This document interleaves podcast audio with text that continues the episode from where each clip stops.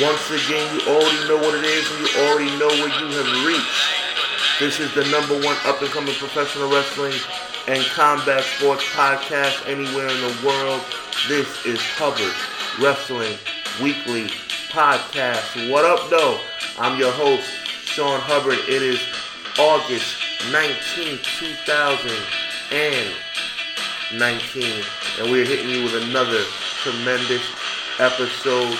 This time, another retro review edition of the Hubbard Wrestling Weekly Podcast. Before I introduce you to our guest, I want to make sure you guys understand that the only way to project yourself on the internet in the best possible light as it pertains to your business is through HasPrayer.com. Big shout out to my good friend Alex over there and their tremendous team, making sure they give you the best when it comes to web development and web platforming. HasPrayer.com is going to make sure that you represent your business in the best possible light so that you can get those business deals, get those situations handled the way it's supposed to be done. So that's HasCrea.com, HasPrayer.com, because we love tech.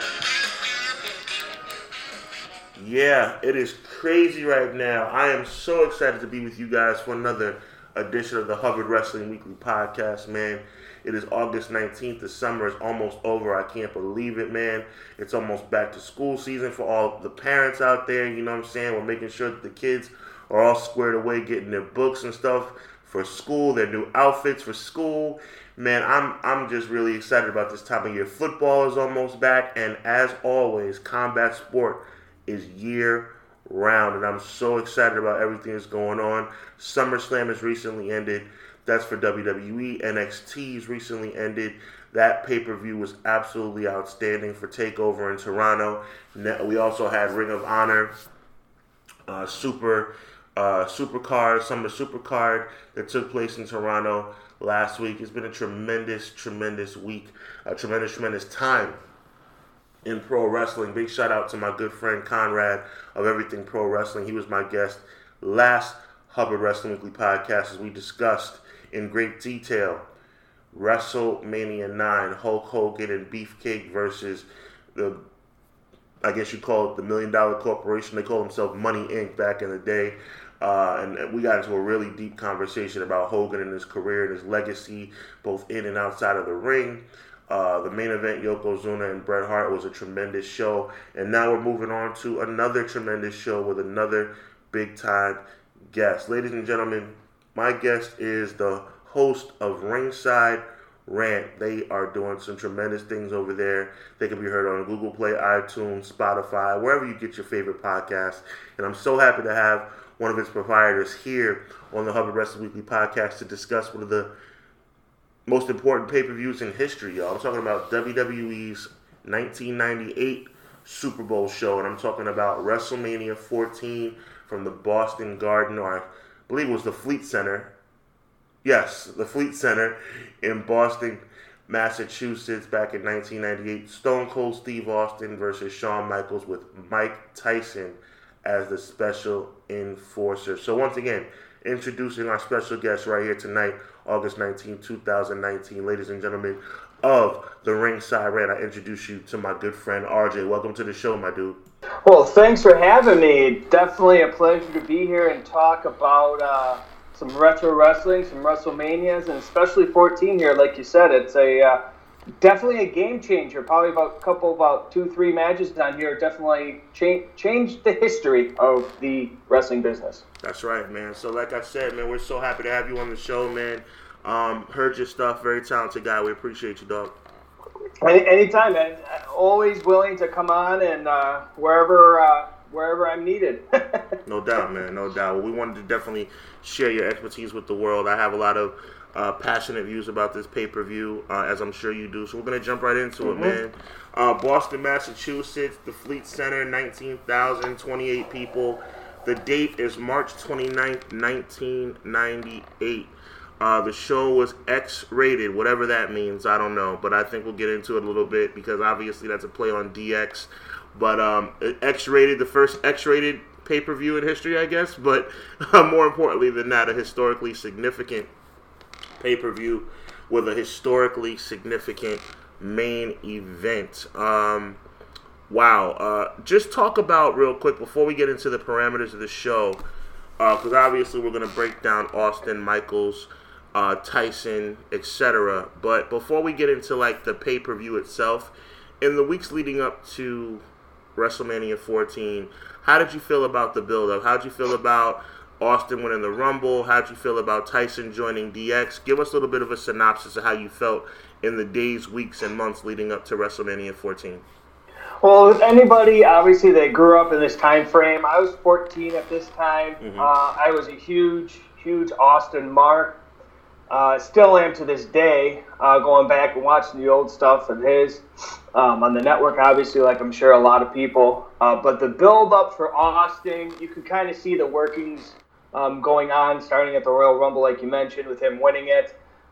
You know, they're strapping the rocket to him. They really are. And, you know, at this time, a lot of people were, you know, questioning Michaels, whether it be some of the workers or the boys that backstage or some of the fans, you know, just questioning his heart, questioning where he was mentally, physically. Actually, we knew where he was physically going into it, obviously with his health issues. Right. You know, the build for this was absolutely phenomenal. They did it the right way. Going back and watching it now, 2019, and going back and watching it, you know, it's like, okay, it's great, but, you know, it's obviously not comparable to today. But, you know, back in that wheelhouse in 98 to about, you know, 01, 02, you know, Austin was the man. You can, you know, put a lot of people in the same category, but, you know, Austin was head and shoulders above him, I think. Most definitely. I think so as well. Austin was clearly the number one guy, not only in WWE, but the number one guy in the business. And kudos to WWE for being able to promote an event to this level without one of their guys being able to work. I mean, for those of us who remember, you say you were 14. I was 12, so we're in the same ballpark. Austin was obviously, you know, running like a hot knife through butter through all the competition. But Shawn Michaels, as the world champion, since his accident at the Royal Rumble, the infamous off-the-casket situation that took him out of the game, they replaced him at No Way Out in the 8-man tag. They replaced, I mean, he never, I don't think he wrestled another match from the Royal Rumble. It was all promo. It was all run-in. But it was so good, it's almost like we missed the fact that Michaels was hurt. Mm-hmm. And then even, I'm sure we might get into this later on, but I might as well, you know, get that little peek behind the curtain right off the bat. But after this WrestleMania, we didn't see him for another, another 2 to 3 years. Exactly. And we all know what ended up happening at SummerSlam with him and Triple H. But obviously that'll be a different conversation for a different time. But, you know, this card... You know, before we got on, we said that, you know, it's, you get a lot of, this time it's either a really good match or it's a really bad match. And there's really no in-between at this time, especially in the WWF at that time. Mm-hmm. You can argue WCW was red hot too, but, you know, I'm sure you as well as up in the Northeast growing up, it's... You know, you grew up a WWF fan, you know. And, absolutely. You know, I was fortunate to see WCW because I had the fortune of having one of those big old ginormous 6-foot satellite dishes in my backyard, so I could turn into TNT every Monday and Raw and USA at that time and watch it. But, you know, push comes to shove, I'll always be a WWE guy. Push comes to shove, no matter what's out there today in the past. But always don't mind going back and watching some old school stuff. Well said, my dude. Let's jump into this thing, man. Like I said, it's a historically significant pay-per-view. First time I recall there being a pay-per-view that was, I guess you could say, themed. I mean, the Mega Powers explode at WrestleMania 5, the Ultimate Challenge, WrestleMania 6. But like for an entire pay-per-view, it was X-rated, and obviously that's a play on the fact that D-Generation X was arguably the biggest team in the industry, maybe besides the NWO. And It was big. So we jump into this pay-per-view right off the bat, and we're talking about a tag team battle royal that would determine the number one contender for the World Tag Team Championship. Teams like the New Midnight Express were a part of it. The Nation of Domination were a part of it. There were several teams, but the most intriguing of the teams were the Legion of Doom, or as they were known on this night as LOD 2000. They had been on a little bit of a sabbatical, playing on some real-life struggles that Hawk had with alcoholism. They kind of put it into the storyline. Hawk and Animal were on the outs, and then they make their triumphant return at WrestleMania 14 with a certain young lady in their corner. Talk about it. Oh, God. Well, at this time, if you were 12, I was 14. Yep. To quote another show, Sunny was all the way live. Yes. At this time. And if you say you weren't infatuated with Sunny in your teenage years, you are full of it. You're a liar. That's right. You're a liar. And especially at this, it's like, I ended up watching it yesterday to prep up for this show.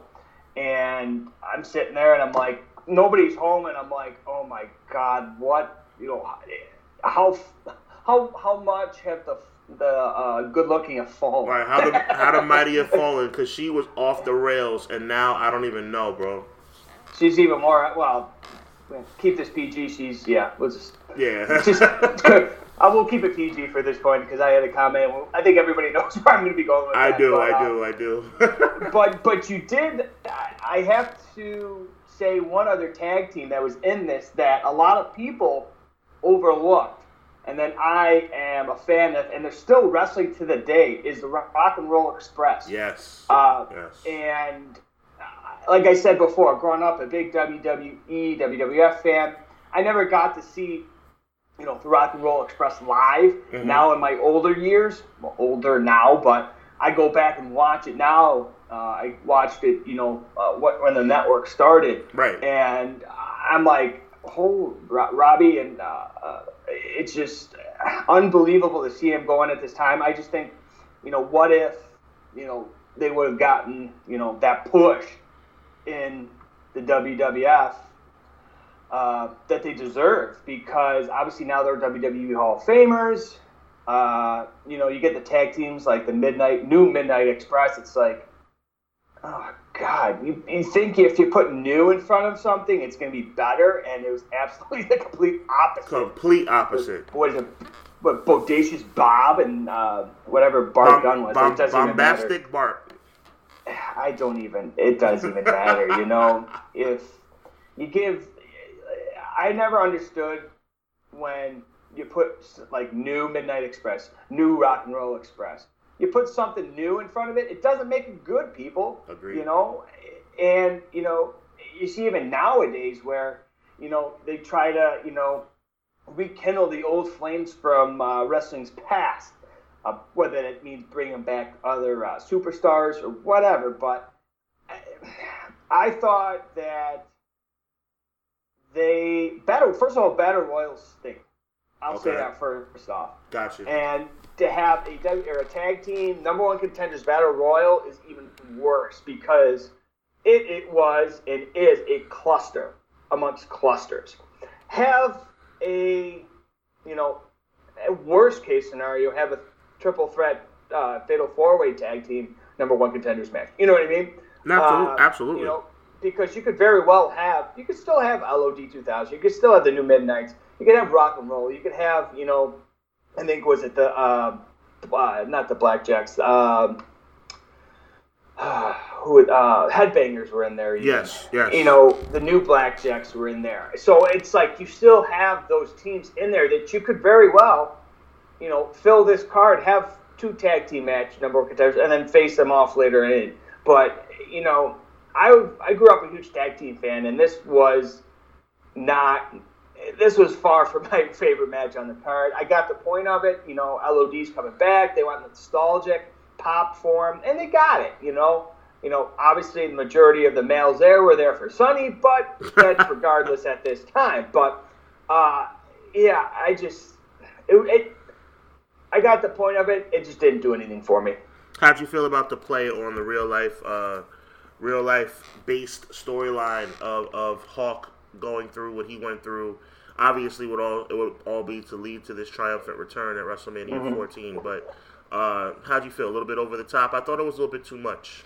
I think it was a little too much. I think, they're trying to play, kind of old school. Mm-hmm. If you go back to, the Crockett days or the NWA days, that's, they played on the emotions of the real life situations and tribulations of these guys or gals, whatever. Right. And, you got to also take into account it's 1998. They want to be as edgy as possible. They're in competition with WCW and ECW. I don't think ECW closed at this point. I think they still had a couple of years. But, yeah, they were still running at least. Yeah. Yeah. So they had competition there. So they had to be a little over top. I got it. I didn't like it, like I said, but I got why they did it. But I was grew up a LOD fan, Road Warriors. I was more of a Demolition guy personally. Me too. But me too. I never understood it to, growing up, I was more LOD than Demolition, but now that, like I said, I'm older, may possibly a little wiser. Some people may argue that, but more of a Demolition guy now because I go back and look at that they actually, bing, bang, boom, they could actually wrestle. With LOD, they go in, have a, beat the tar out of their opponents, and then get out, LOD in the WWF was, I didn't think it was good. If you go back and watch, NWA or WCW days, they were better there as a World Warriors. But yeah, I just, it is what it was, and you tend to play the what if game. What if LOD wasn't there? What would have happened? And I think, obviously we'll get to it later in the card, but I think they. There wasn't really a better option to have the number one contenders not be LOD. No, that's a fact. LOD was not what it was in their WCW days as part of WWE. And I did not like the repackaging as far as LOD 2000 was concerned, but it is what it is. They just pulled something out of their hat and hoped that adding Sunny to the mix, hey, when in doubt, just add Sunny, you know what I'm saying? So it's just like, everything's better with bacon, everything's better with Sunny in 1998. But, yeah, so, but anyway, the LOD win the Battle Royal, last eliminating the Midnight Express, the new Midnight Express, bodacious, walking, bombastic bark. That makes me want to throw up every time I say it. But it does lead to a tag team title shot. LOD would eventually become the World Tag Team Champions again. I don't think they were successful in that match at Unforgiven, but they ended up beating the Godwins on Raw. Their careers were on the line, or maybe I'm wrong. Maybe my time frame is off. No, I think my time frame is fairly correct. But either way, they would eventually become Tag Team Champions again, but it would fizzle quickly, and it would eventually be over with and done. But this was a good night for LOD. They were successful in the Tag Team Battle Royal. So we move on in the card, and RJ, you mentioned WCW quite appropriately, and I think this match had WCW written all over it. And what I mean by that is ECW and WCW, as a matter of fact, because in those days the lucha libre, cruiserweight style was really becoming a major deal in the industry.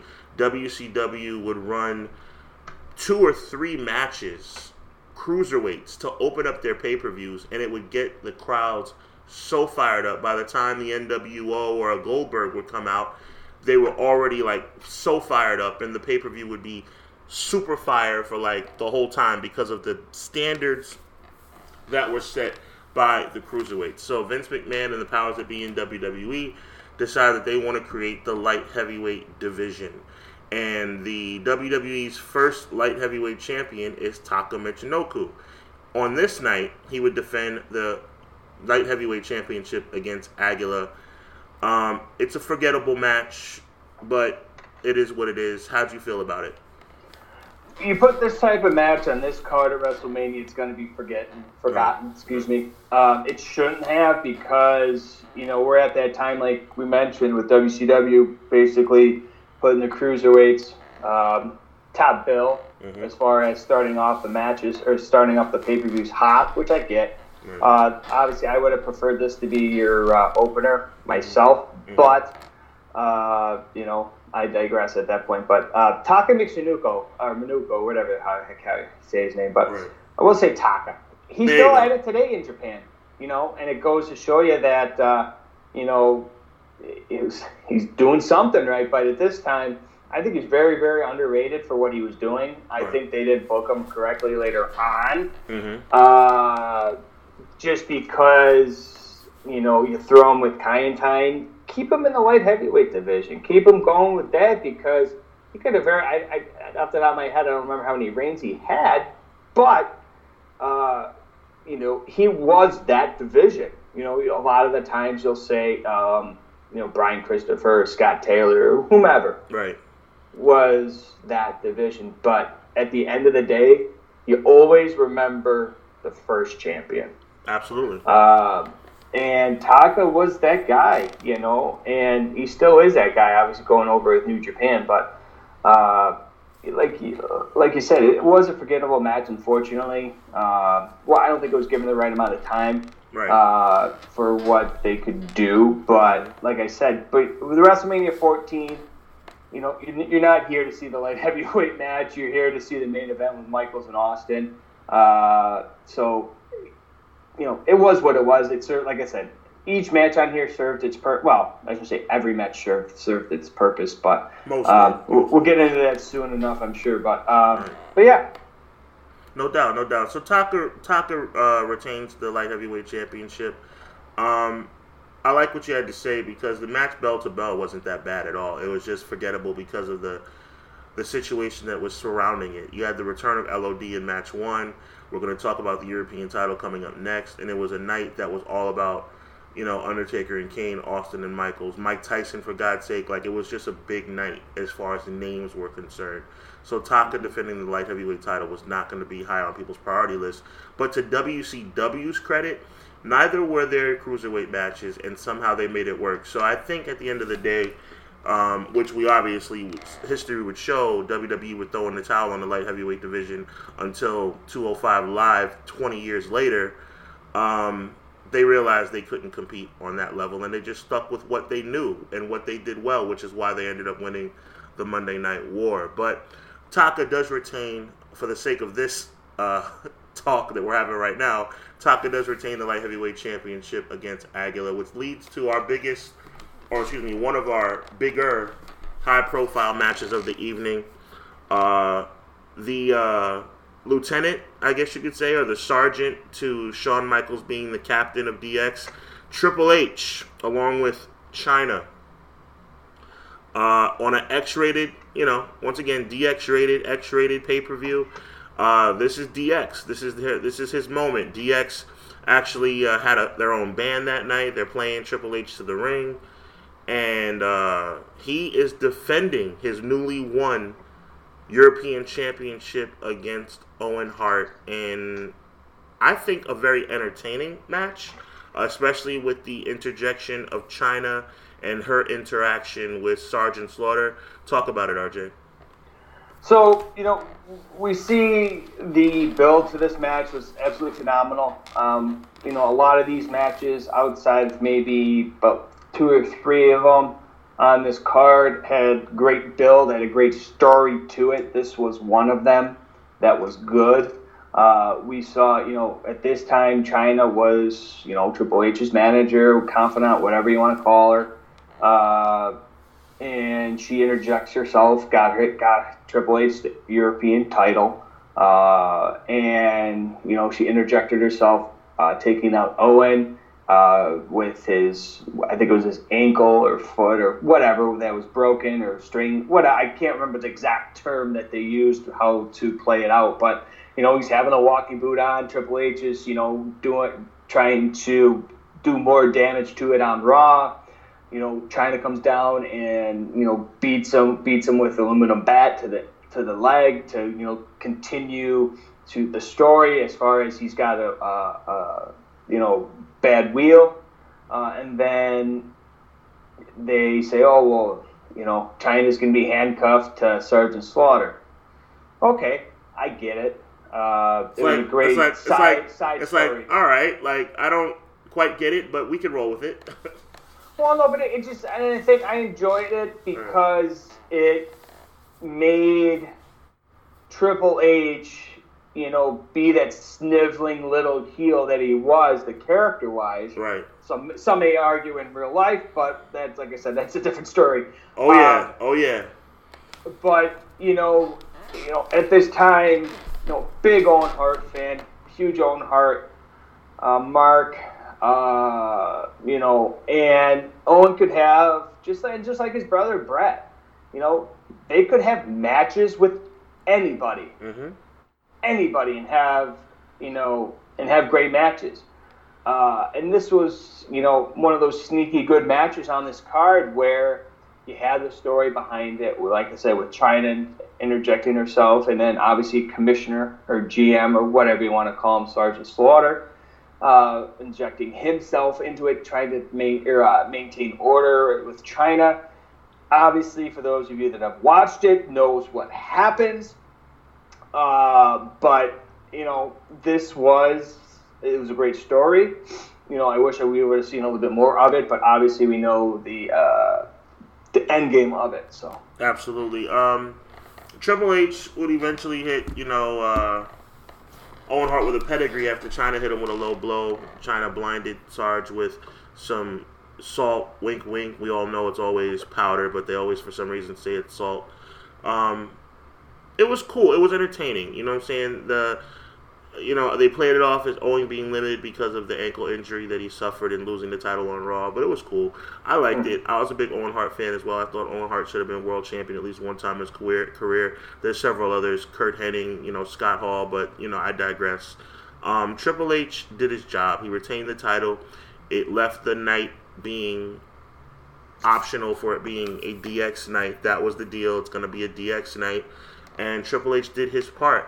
Would Shawn Michaels do his? History would show us what would happen, and we'll talk about that a little bit later. But for right now, Triple H is still the European heavyweight champion at WrestleMania 14. Now, here we go. We're talking about star power. We're talking about trying to make somebody, you know, she's already over, but we're gonna push this thing to the hilt.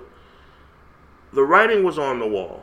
Marc Mero was not as popular as Sable, and for obvious reasons. Again, you being a 14-year-old kid, me being a 12-year-old kid, Sable, Sunny, same deal, okay? So at the end of the day, Sable's blowing up like you couldn't even believe. Like, she's the hottest thing on TV right now. Probably took Sunny's spot as the number one quote-unquote diva in the business.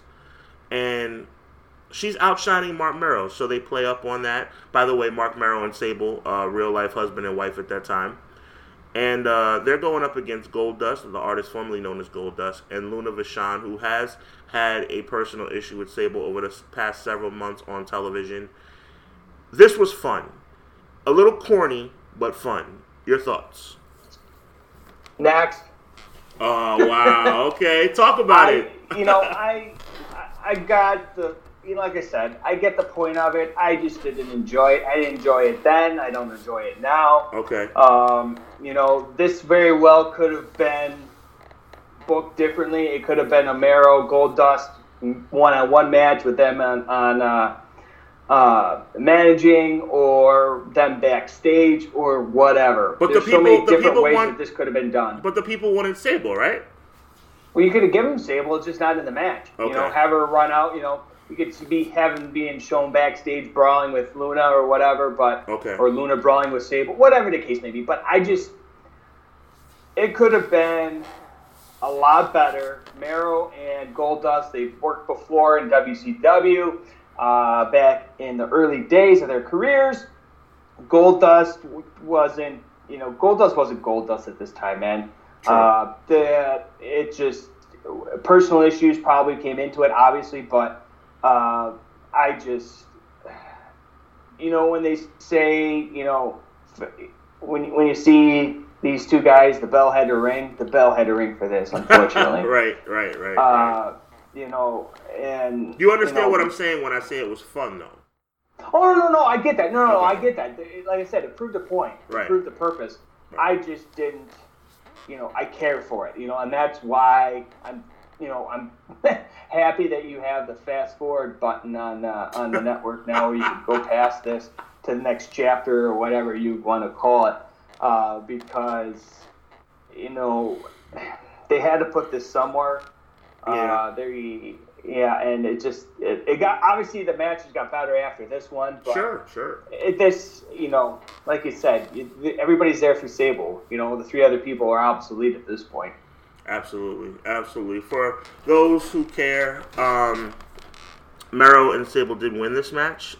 Sable was the one who got the victory over Luna with the, I believe it was the TKO. She stole Mero's move, which would be like the crack in their foundation to their eventual breakup on TV coming down the pike. But Sable goes over, Marc Mero gets the win. He celebrates like he won the title, as Jim Ross said, which was pretty darn funny. But for the record, Mero and Sable are victorious. Now here we go. We're talking about 1998. We're talking about a new millennium on the horizon, and a guy who 20 years later is the highest paid actor in all of Hollywood.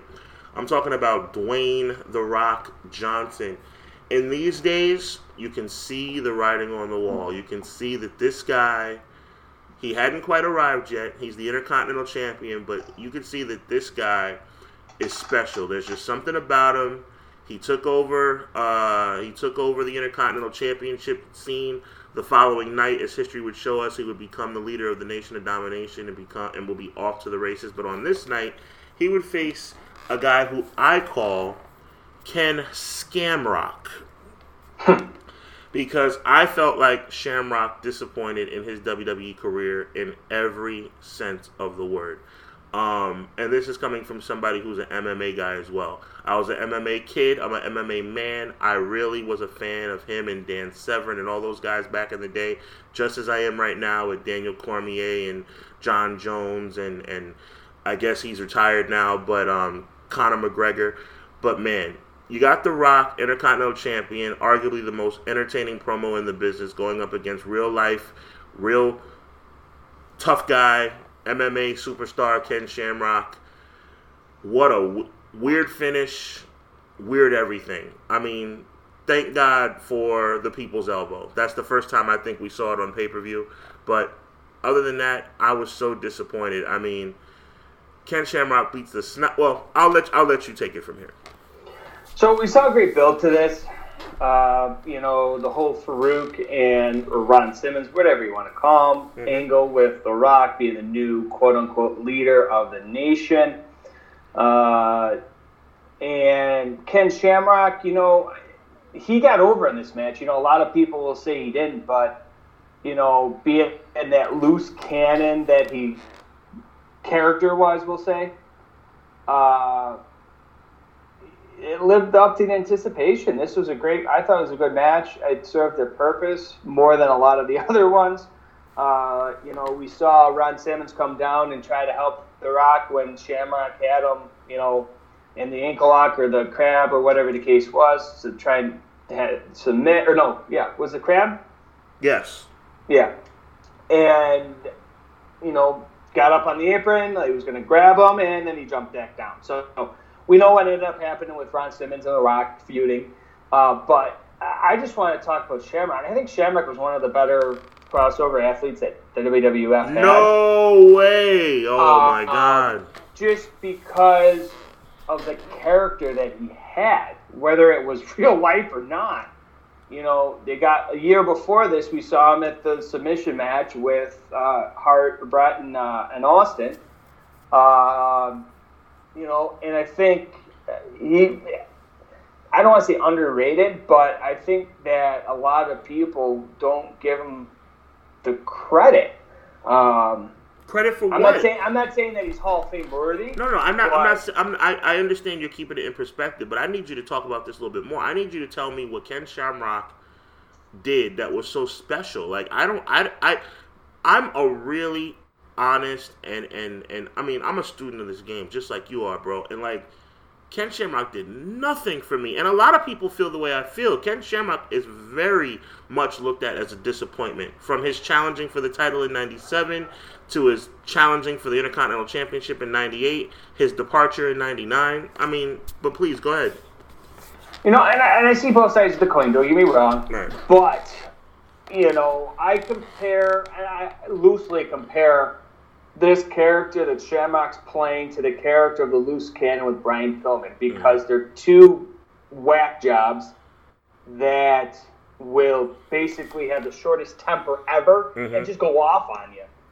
And that type of character is one of those characters where you kind of go back and go, son of a gun, that was kind of cool, but is he like really a psycho, or is he really not, you know? And that was one of those characters, especially this time. It's very character-driven, very off-the-wall things that they're doing. And Shamrock was, at this time, he was perfect for the WWF because of that. Because you had the crossover with the MMA, like we mentioned. The MMA wasn't the MMA that it is now, that it was in 98. True.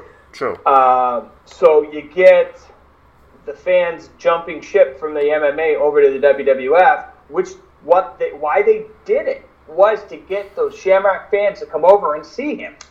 He had feuds with, you know, Val Venis. He had feuds with The Rock. He had feuds with a lot of other people that he didn't have to be on. The Rock carried this match. I'll be honest with you. He carried this match. Yes, he did. And a lot of the matches that Shamrock was in, the other people helped him out a lot. Right. But you have to give credit where credit is due. Shamrock was a character.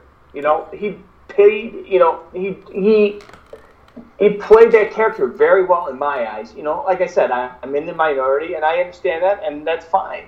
And I'll be the first to admit it. But Shamrock, like I said, obviously, I don't believe he's a Hall of Famer, but he should definitely be.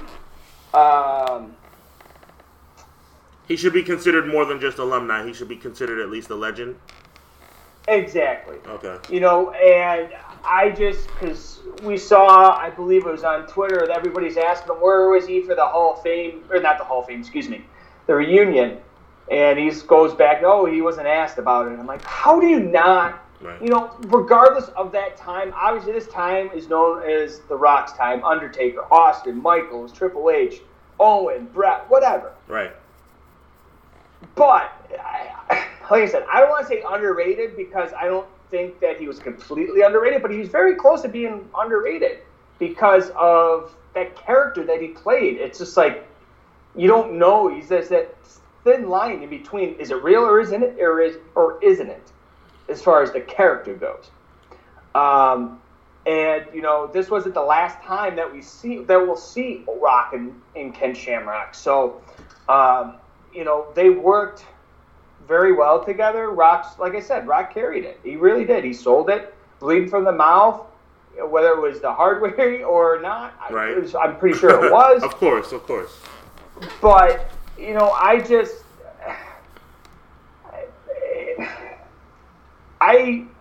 at this time, I was an Austin fan. I was sort of a Rock fan. I prefer Austin. I prefer those gritty guys, and Shamrock was one of the gritty guys that, you know, you don't want to meet in a dark alley. Well, I definitely respect your opinion. In the spirit of fairness, no, for real. In the spirit of fairness, I like Shamrock in the corporation, but there's a big factor in why he was good in the corporation. That's because he didn't have to talk. Well, but that's why, and I think that's why he was so successful in the corporation, because he didn't need. Excuse me, people to talk. He didn't need to talk, a la Brock Lesnar. Exactly. Why he has, and Brock Lesnar was head and shoulders better than Ken Shamrock. I'll say that. Mm-hmm. But you can compare and contrast both of their characters, and I may be out going on a limb here, but Brock Lesnar today is the Ken Shamrock of 1998. I see why you're saying that. He had that background. They had the amateur wrestling, the jiu-jitsu, whatever, that amateur-esque background, obviously, with Shamrock. And then we know Lesnar being the amateur athlete that he was, but you know, those psycho guys that you don't know if it's real or if it's not. And you know, the best thing that Shamrock did was in the corporation. Like I said, I'll agree with you on that. There you go. There you go. Well, I mean, we're on the same page slightly, and not on the same page slightly, but at the end of the day, Ken Shamrock should be seen. I'll agree with you on the fact that he should be seen as just more than just a typical alumni. But as it pertains to this particular match, The Rock carried it as far as in-ring competition was concerned, but as far as the outcome, Ken Shamrock basically beat the crap out of The Rock. Belly-to-belly, my goodness, ankle lock, and a tap-out. And a new Intercontinental Champion, or so we thought. Shamrock beats up the officials. Shamrock beats up the ringside attendants. He might have beat up a couple of fans. Who knows? I think he beat up a couple of referees. A couple of referees, yeah. In actuality, he beat up the referees. But the referee reverses his decision, and The Rock remains the Intercontinental Champion. And I think this is a perfect microcosm of Ken Shamrock's career. So good, yet just couldn't find a way to get it done. We know that history would tell us that he would be a future Intercontinental Champion, a future Tag Team Champion. But winning the King of the Ring in 98 was supposed to be his launching point, similar to Billy Gunn the following year. And quite frankly, it doesn't work. You know what I mean? No, I get it. And it's just like you can compare. It's like Ken Shamrock was a bridesmaid, never a bride. Right. And you can say the exact same thing about Billy Gunn, too. Still going to this day, like Shamrock, but, you know... Like you said, you always play that what-if game. You know what I mean? No doubt. And, yeah, Shamrock was one of those guys that, like I said, always a bridesmaid, never a bride. Yeah. And ladies and gentlemen, by the way, everybody who's listening, I appreciate each and every one of you. That Billy Gunn and Ken Shamrock comparison is what we call a segue. Because... because... Segue. I didn't even realize that, to be honest with you. There you go. Little bit of behind the scenes radio talk for the people out there, man. We're trying to teach the people some stuff, right, RJ? Oh yeah, no doubt. So we're moving forward in the card, and that same Billy Gunn would team up with his Hall of Fame tag team partner, the Road Dogg Jesse James, and a team that I consider top 10 easy in the history of the business. They were so good. They were just getting their feet under them. As it pertains to this particular team, they had gotten together a couple months earlier, won a tag team championship, were defending that tag team championship against Cactus Jack and Chainsaw Charlie, a.k.a. Terry Funk. It's a dumpster match. The winner has to throw their opponent in a dumpster, I guess. So, whatever. RJ, go ahead. Next. Ah, man, you feel that way about this one, too. I feel about that, and this is my thought process behind it. I'll agree with you 100% about the New Age Outlaws being top 10 tag team of all time. Right. I get that. Mm-hmm. Totally booked the wrong way. Okay. Absolutely terrible here. Nothing against Terry Funk and Mick Foley. This would have been a great match about 5 years ago prior to this. Gotcha. Back in 93, 94. When Cactus and Funk were in WCW, they had matches, you know, with the Skyscrapers. They've had matches with, Vader. I believe Vader and a tag team partner back in the day. Yes, sir. Kevin Sullivan, they had tag team matches with. That is when this should have happened. I never got the dumpster match. I never did and never will. Neither will I. You're not alone. I think it was an easy way to get those psychos that characters that Cactus Jack and Chainsaw Charlie were. But they're totally booked the wrong way. New Age Outlaws were not your dumpster matched hardcore guys. Even though they would later be billed as hardcore champions, that's, like I said, that's a conversation for another time. Right. But I just... There are a couple high spots in this, but that was about it. Coming off the ladder into the dumpster with Cactus and Billy Gunn. But at the end of the day, you know, the bell had to ring. No question, no question. And not only did they botch the type of match, because it was a silly match to begin with, even though there were some good spots, as you mentioned, it didn't show the New Age Outlaws in their potential glory that we would see later on. It didn't show Cactus Jack and Chainsaw in their former glory, because they were somewhat over the hill. Even though Cactus, a.k.a. Mick Foley, were going to be world champion, like, Cactus Jack's greatest days, or I should say Mick Foley's greatest days, were actually ahead of him. But, you know, Mankind in a comedic role, what I think was his biggest run in the business as it pertains to, like, the Rock and Sock kind of a deal. And as you remember, in late 1998, when he eventually would become the WWE champion for the first time, he was starting to transition into that comedic Mankind instead of that sadistic Mankind that we had seen in 96 and 97. So, a little bit of a dud in my opinion, especially with the finish, because this match would go down as, I think officially it went down as a no contest, because they put him in the wrong dumpster. And they ended up vacating the titles the following day. Am I right? Yeah. Yeah. And it was just, really, this is, you could have just thrown this match out. Mm-hmm. And like I said, with the first match we talked about with the number one contenders, who have the Charlie and Cactus in that match, you know? And have them face LOD or Midnights or Rock and Roll or whatever. Something, right? Something. I would have preferred to have Cactus and Charlie go against Rock and Roll. Mm-hmm. Have Rock and Roll face the New Age Outlaws for the straps.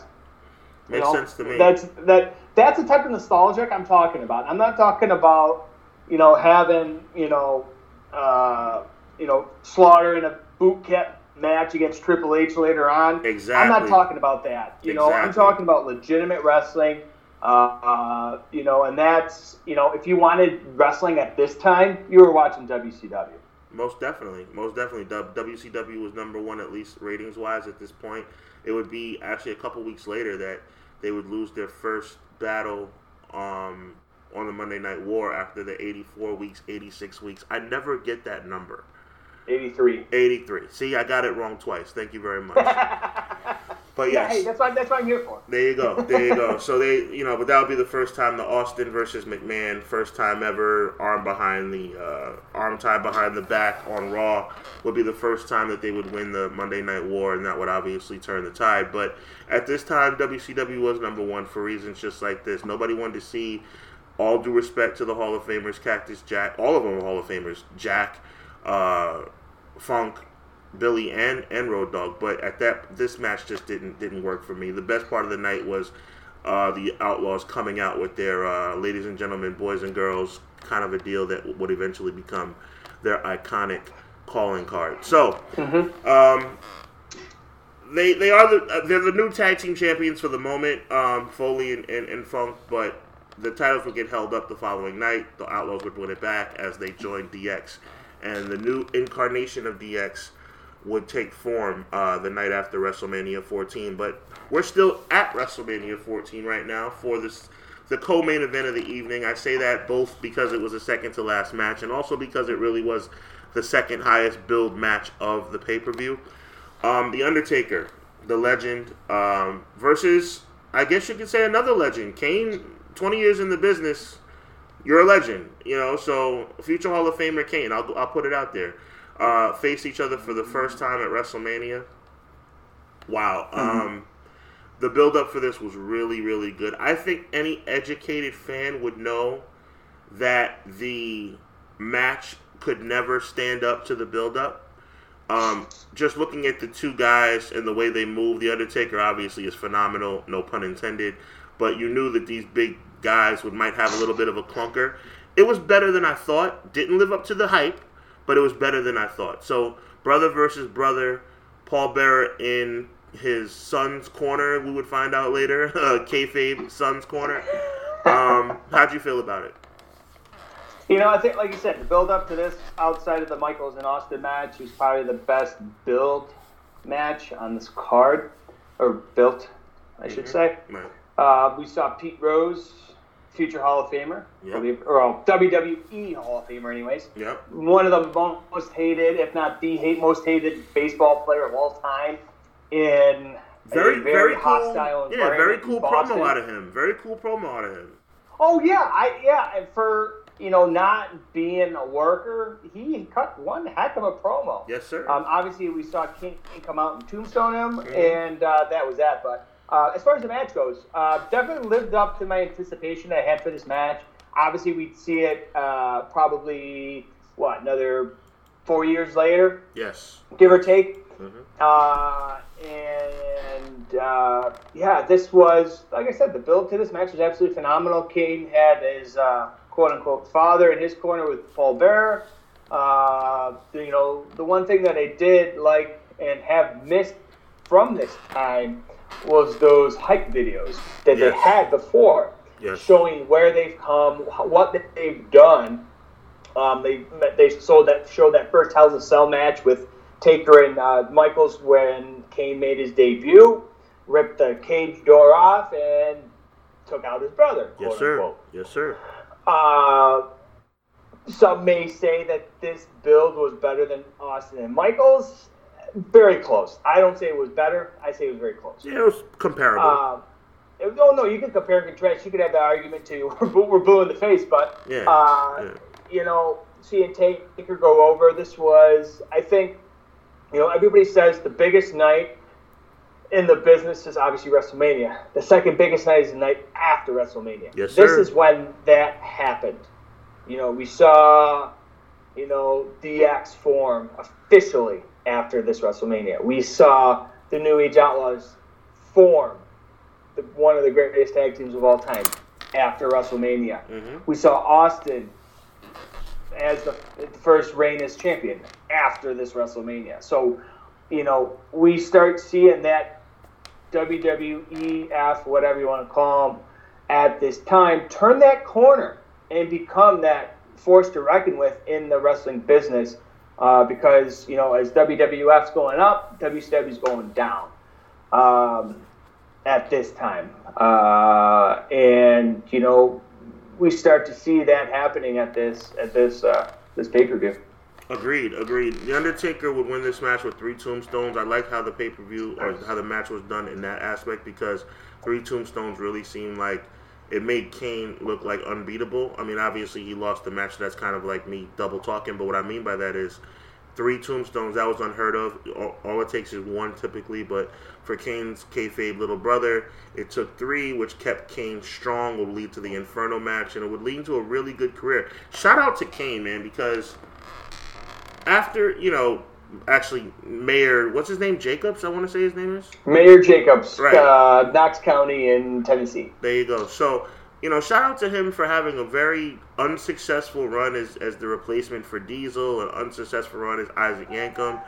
They made it work, man. Kane has been relevant in the business for 22 years. Like, people don't realize Kane has had one heck of a run. I don't think he's officially retired yet. Obviously, he's super, super, super part-time right now. Haven't seen him in a while, but he officially has not retired. But, shout out to Kane. But, of course, The Undertaker, Mount Rushmore of wrestling, without question. You might give the nod to Hogan. You might give the nod to Flair. You might give the nod to Michaels as far as being the best ever, but The Undertaker's definitely in the conversation.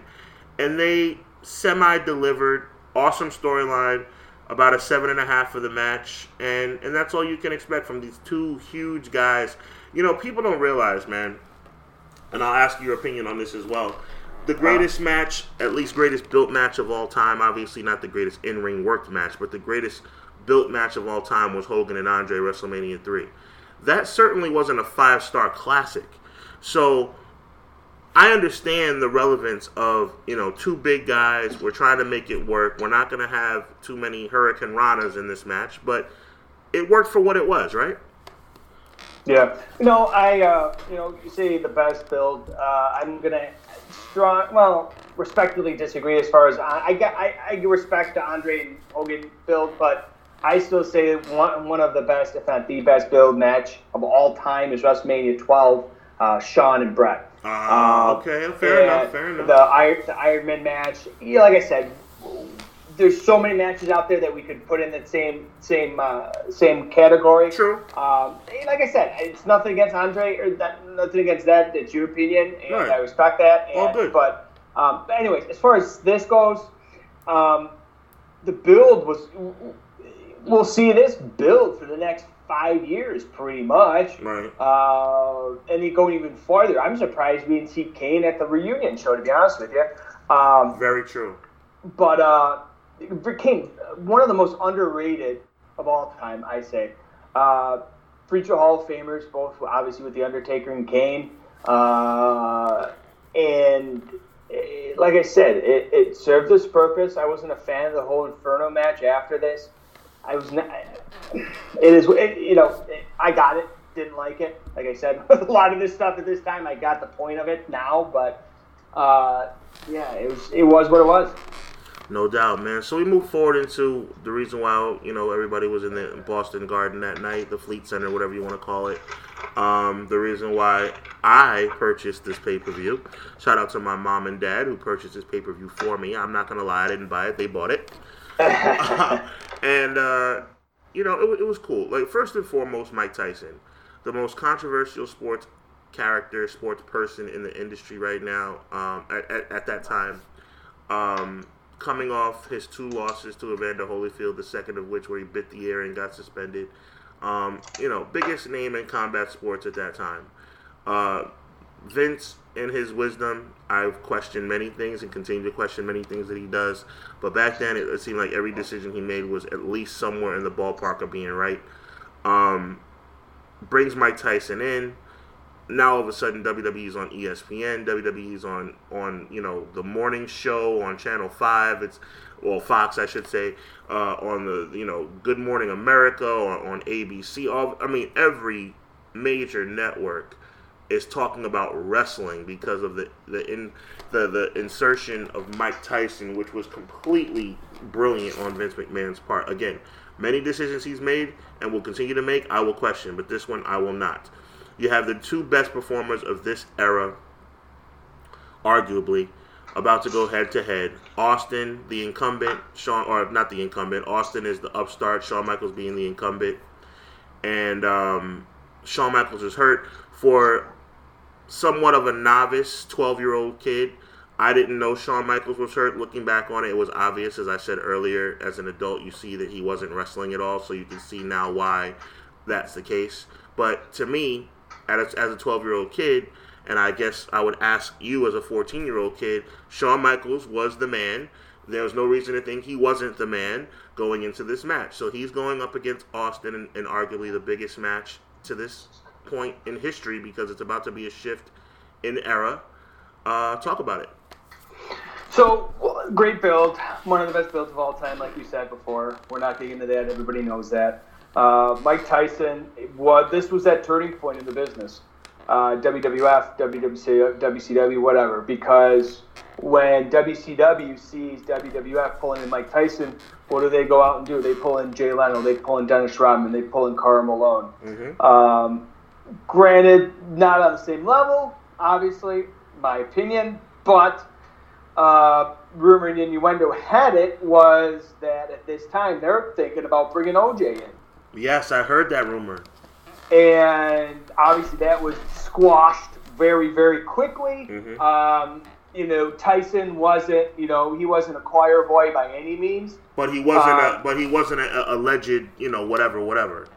Yeah, exactly. Yeah. Like I said, that's something for a different podcast. Exactly. But that this time period, this match, you can argue a lot of other matches was the turning point of the business. I like to think that this was one of the, if not the turning point of the business in WWF. I'm not going to say it because it made their competition think and do things that they normally wouldn't have done, a la current day with WWE and AEW. AEW's forcing their hand of WWE to do some things that they normally wouldn't do at this time. But to talk about this match more is Mike Tyson was that face, literally. that, you know, would go on ESPN, go on Good Morning America, go on the Today Show, go on Fox, whatever network they wanted to, they were on. Mm-hmm. This was the smartest, one of the smartest things that Vince McMahon ever has done for the WWF. Because, you know, when you say WrestleMania 14, what do you think? Mike Tyson, Shawn Michaels, Steve Austin. You don't think of anything else on this card, I guarantee you. Not at all. Maybe outside Undertaker and Kane. Yeah. I'll give it that. Yeah. But that match, that's all that you think of. I had to go back and look at the card because I didn't remember half the matches on this card outside of maybe about two or three matches. So your point, I remembered Austin, Michaels, obviously. I remember Taker and Kane, and I remember Triple H and Owen Hart. But I remember the Rock Shamrock, right, just because it was the IC title, and I was a huge, like I said, I was an IC title fan at this time too. Right. Because there was a quote-unquote worker's belt. Yes.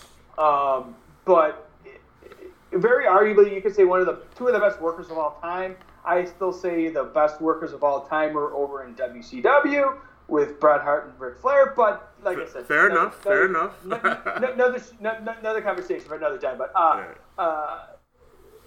this was, like I said, that's the turning point. You know, we know what ends up happening. Austin winning first title, and Tyson knocking out, quote unquote, Shawn Michaels to kind of get him to go away for quite some time.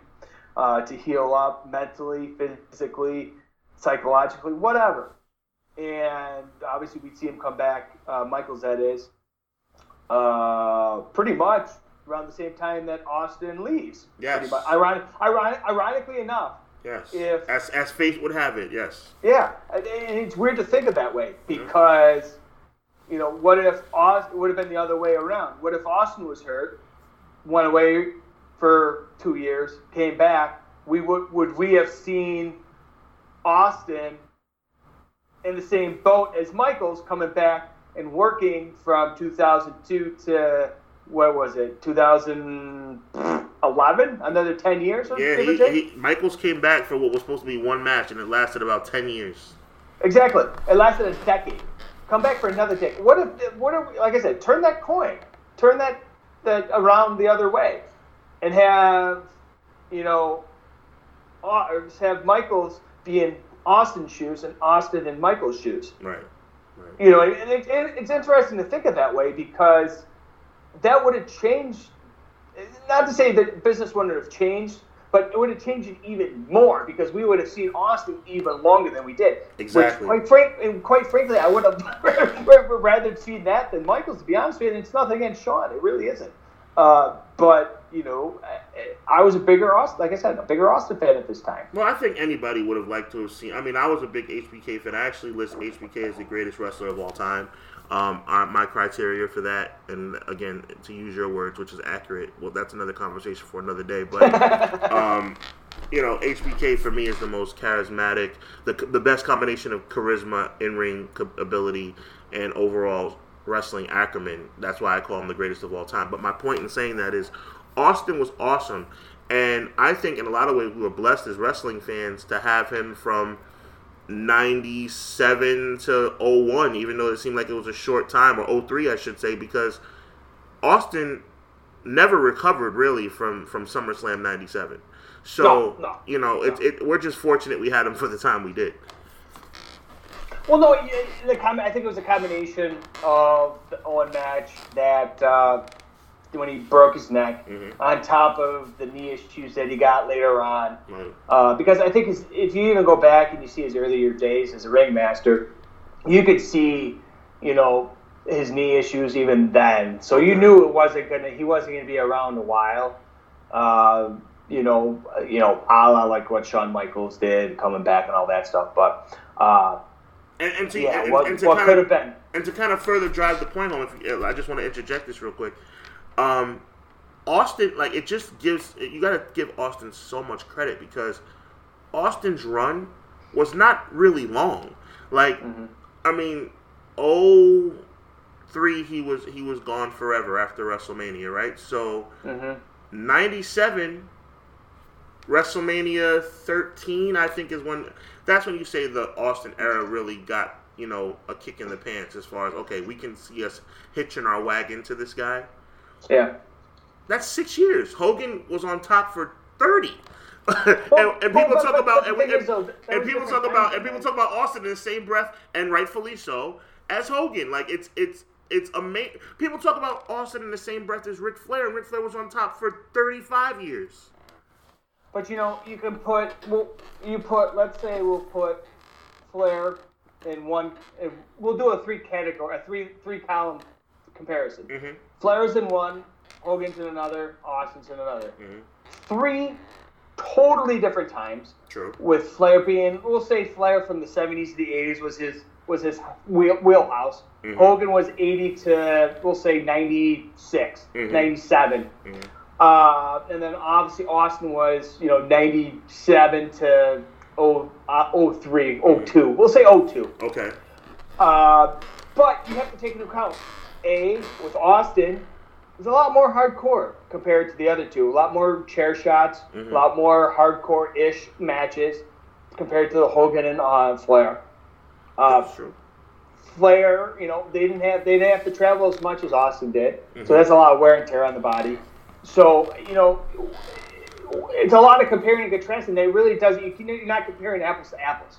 True. And rightfully so, because I don't. You know, shout out to Darren from Badland Podcast, his mm-hmm. Mount Rushmore podcast. But I never put Hogan on my Mount Rushmore.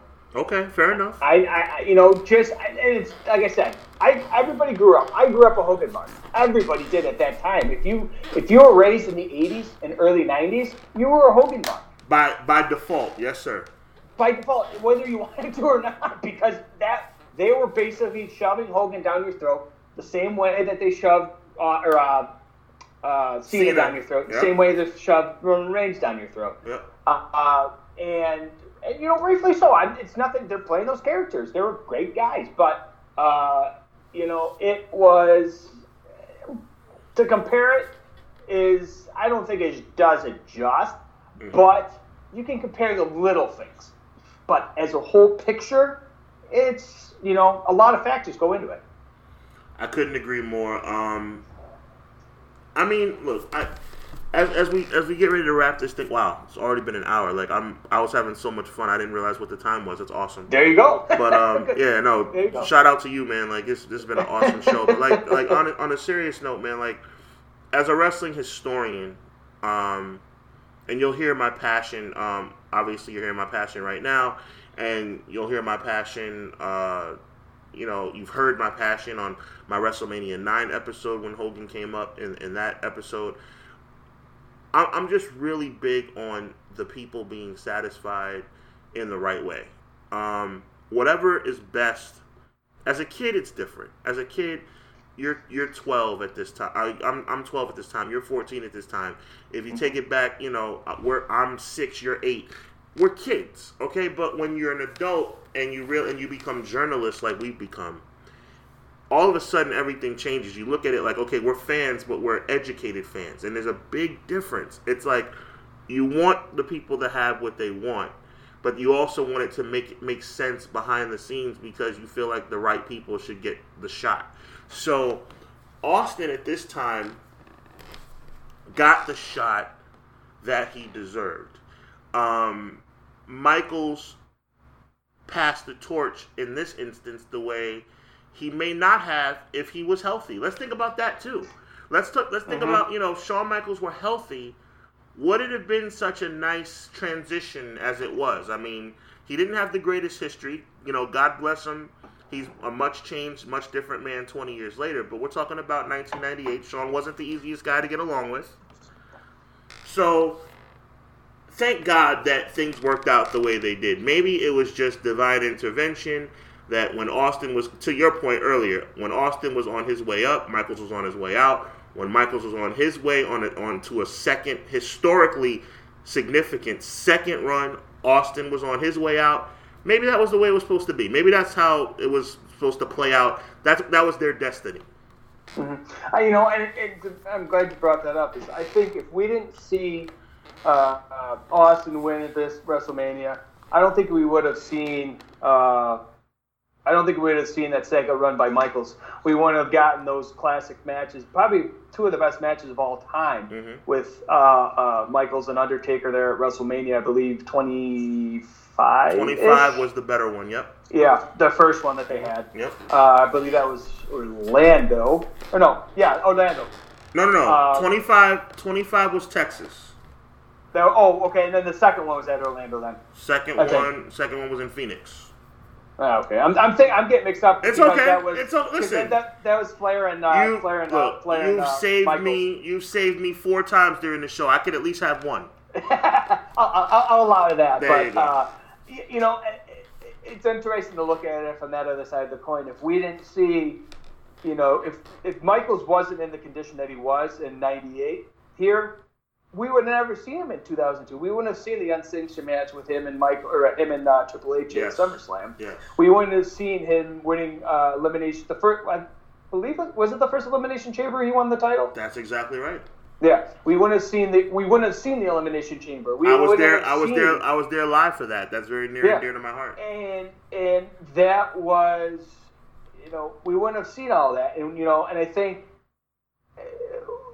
I think this was the right way to do it.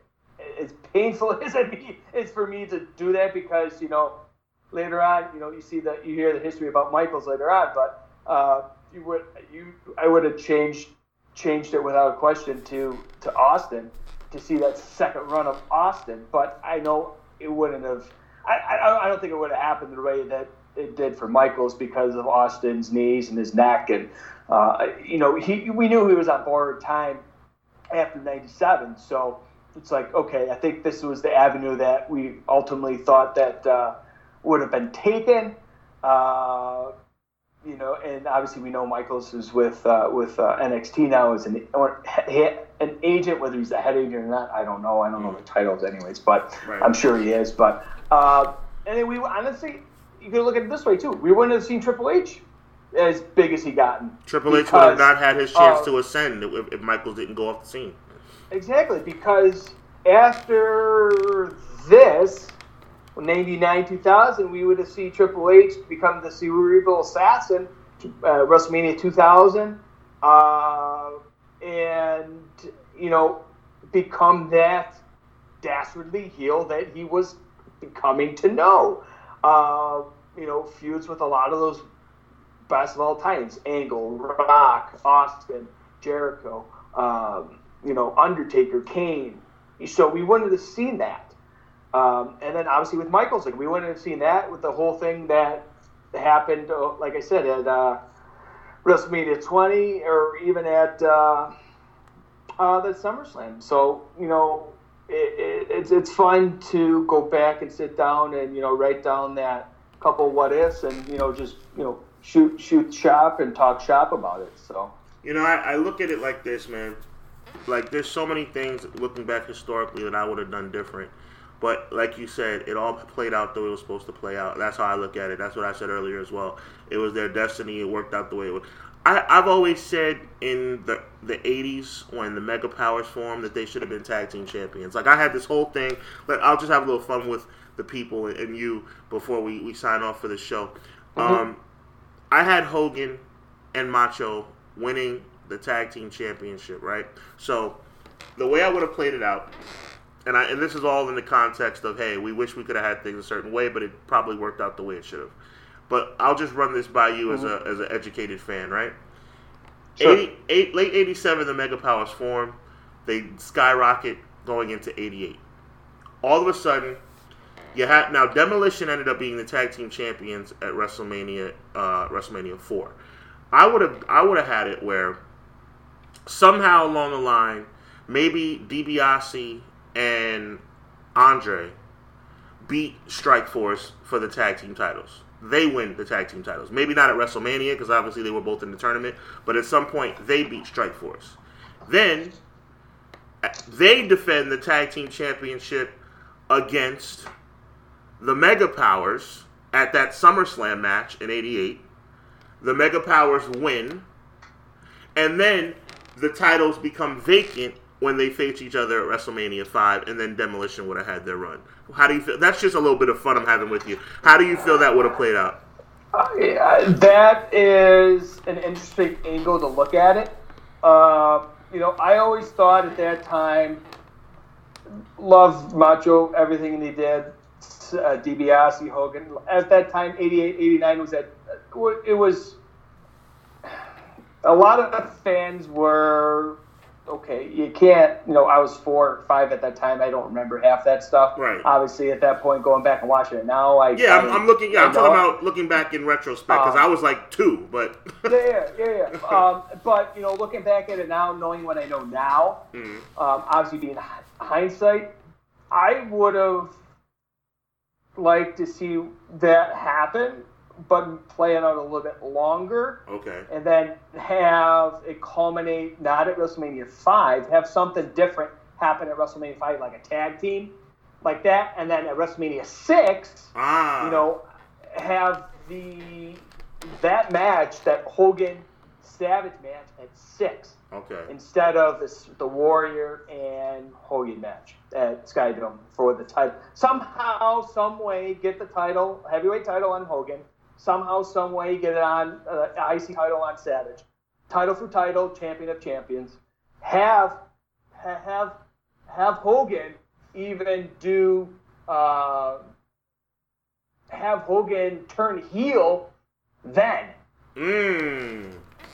And have Savage be the face. Nice. And I believe that was 90. Mm-hmm. Yes. Being hindsight, you can't really know that. So. But listen, this little brief conversation we're having to wrap up this show shows me that we're smarter than anybody who's ever written storylines for WWE. Well, yeah, but the problem is we're not making millions of dollars doing it. So there you go. That's why we're here and they're there. So exactly, exactly. You never know what the future holds. Maybe one day. But listen, I want to thank you, man. This has been so much fun, RJ. I am not going to sign off this show without giving you an opportunity to plug your stuff. Please let the people know a little bit more about who you are, what you do, and where they can find you. Well, I appreciate it. I appreciate you giving me the time here, and then obviously for me to come on and and talk with you as well. But you can find us at _Ringside Rant on Twitter.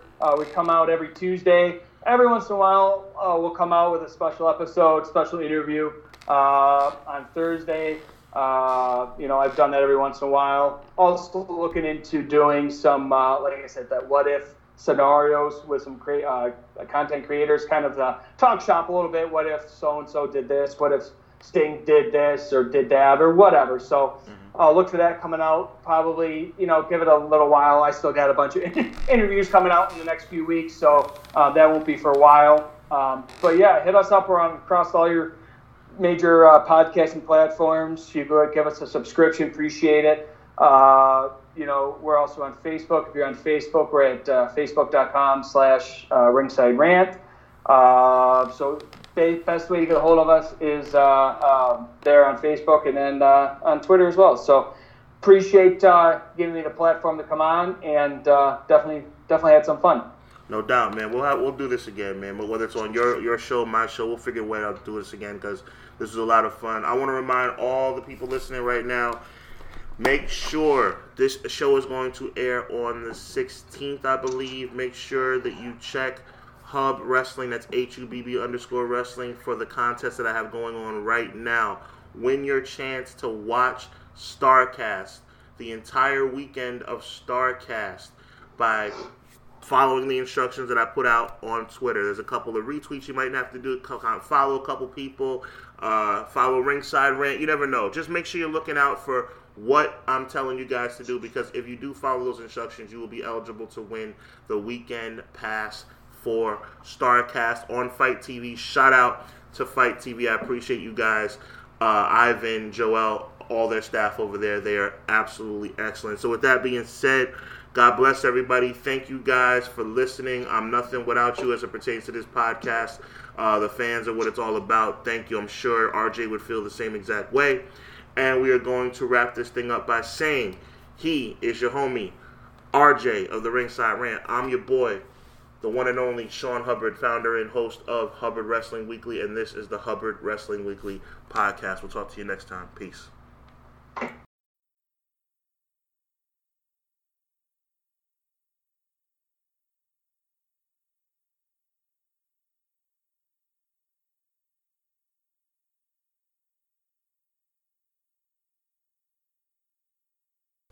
You have been listening to the Hubbard Wrestling Weekly podcast, which is an original production of HubbardWrestlingWeekly.com.